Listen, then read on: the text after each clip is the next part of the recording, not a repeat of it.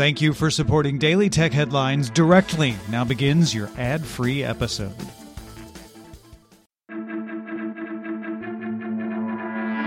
These are the Daily Tech Headlines for Friday, May sixth, twenty twenty-two. I'm Rich Straffolino. Bloomberg sources say the Chinese central government ordered government agencies and state-backed companies to replace foreign P Cs with domestic alternatives within the next two years. The government reportedly estimates this will replace fifty million P Cs used by the central government alone. This policy will eventually apply to provincial governments as well. The U K government said its Digital Markets Unit regulator will be given the power to fine large tech companies up to ten percent of global turnover if found to engage in predatory practices. In addition, the Department of Digital, Culture, Media, and Sports said it will be able to fine tech companies an additional daily penalty of up to five percent of turnover for continued offenses, with senior managers also facing civil penalties.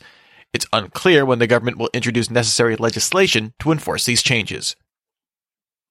Vice Media, Blue Shield Denmark, and Danish UNESCO National Commission partnered to create the Backup Ukraine Project, which hopes to use volunteers to three D scan objects in Ukraine for preservation in the cloud.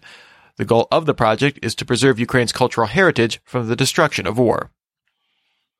Nvidia agreed to a settlement with the U S Securities and Exchange Commission, agreeing to pay five point five million dollars to settle charges that it did not properly disclose that crypto mining was a significant element of its gaming business. The charges date back to Nvidia's fiscal twenty eighteen, when Nvidia did not disclose to investors its gaming revenue growth was partially driven by crypto mining. Microsoft began testing a controller bar in Windows eleven with Windows Insiders, letting users see and launch the three most recently played games. Users launch the controller bar through the Xbox button on a connected controller, letting them launch a game without having to reach for a keyboard and mouse. Microsoft made a deal with Epic Games to offer Fortnite for free through Xbox Cloud Gaming. The partnership will let users play Fortnite in a way similar to how they stream videos for companies like Netflix, regardless of their gaming device. Microsoft says this agreement applies to anyone who wants to play, regardless of having a subscription. Gamers will be able to play on an iPhone or iPad or a device powered by Google's Android software, even though both Apple and Google have banned Fortnite from their app stores because of ongoing legal disputes. Microsoft also announced a partnership with Volkswagen to develop a moving platform mode that will sync cars with the HoloLens two. This could potentially add A R interfaces inside a vehicle, as well as adding elements to environments outside. Microsoft already applies its moving platform tech on ships and has previously announced plans to add it to elevators, trains, and other moving environments. Amazon removed the ability to make digital purchases on its Android app, including Kindle books, digital music, and Prime Video content. This comes as Google changes policy to require Play Billing for digital purchases on Android, which carries a thirty percent commission. Physical goods can still be purchased in the Amazon app. Android Authority passes on a report from Esper's Michelle Rahman that Google won't allow sideloaded apps to use the Accessibility A P I in Android thirteen. This appears to be a security precaution, as the Accessibility A P I can give apps the ability to view and control a device's screen or perform actions on behalf of users.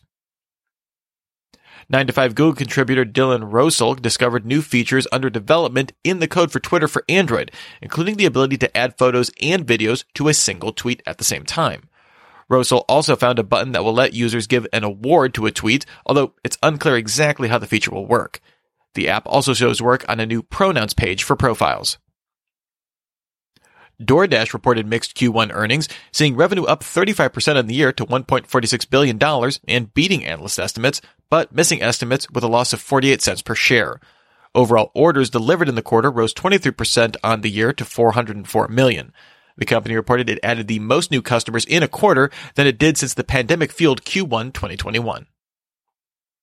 When Nvidia launched the R T X thirty eighty tier for its GeForce Now game streaming service, it promised streams of up to four K sixty frames per second, but limited that performance to its Shield T V hardware. Now, P C and Mac users on the tier can stream at that resolution, as well as streams at fourteen forty p one hundred twenty frames per second with ray tracing. Nvidia suggests internet speeds of at least forty megabits per second for four K streams. Microsoft's new web-based Outlook client, offering a nearly identical experience to the Outlook web experience, leaked last year, but only worked for Microsoft employees.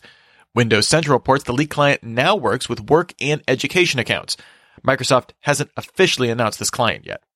And finally, WhatsApp began rolling out several new features, including the ability to react to messages with emojis. File sharing size limits have also increased from one hundred megabytes to two gigabytes, and the default maximum group chat size has doubled to five hundred twelve. Remember, for more discussion of the tech news of the day, subscribe to Daily Tech News Show at daily tech news show dot com. You can find show notes and links to all these headlines there as well. Thanks for listening. We'll talk to you next time. And from all of us here at Daily Tech Headlines, remember, have a super sparkly day.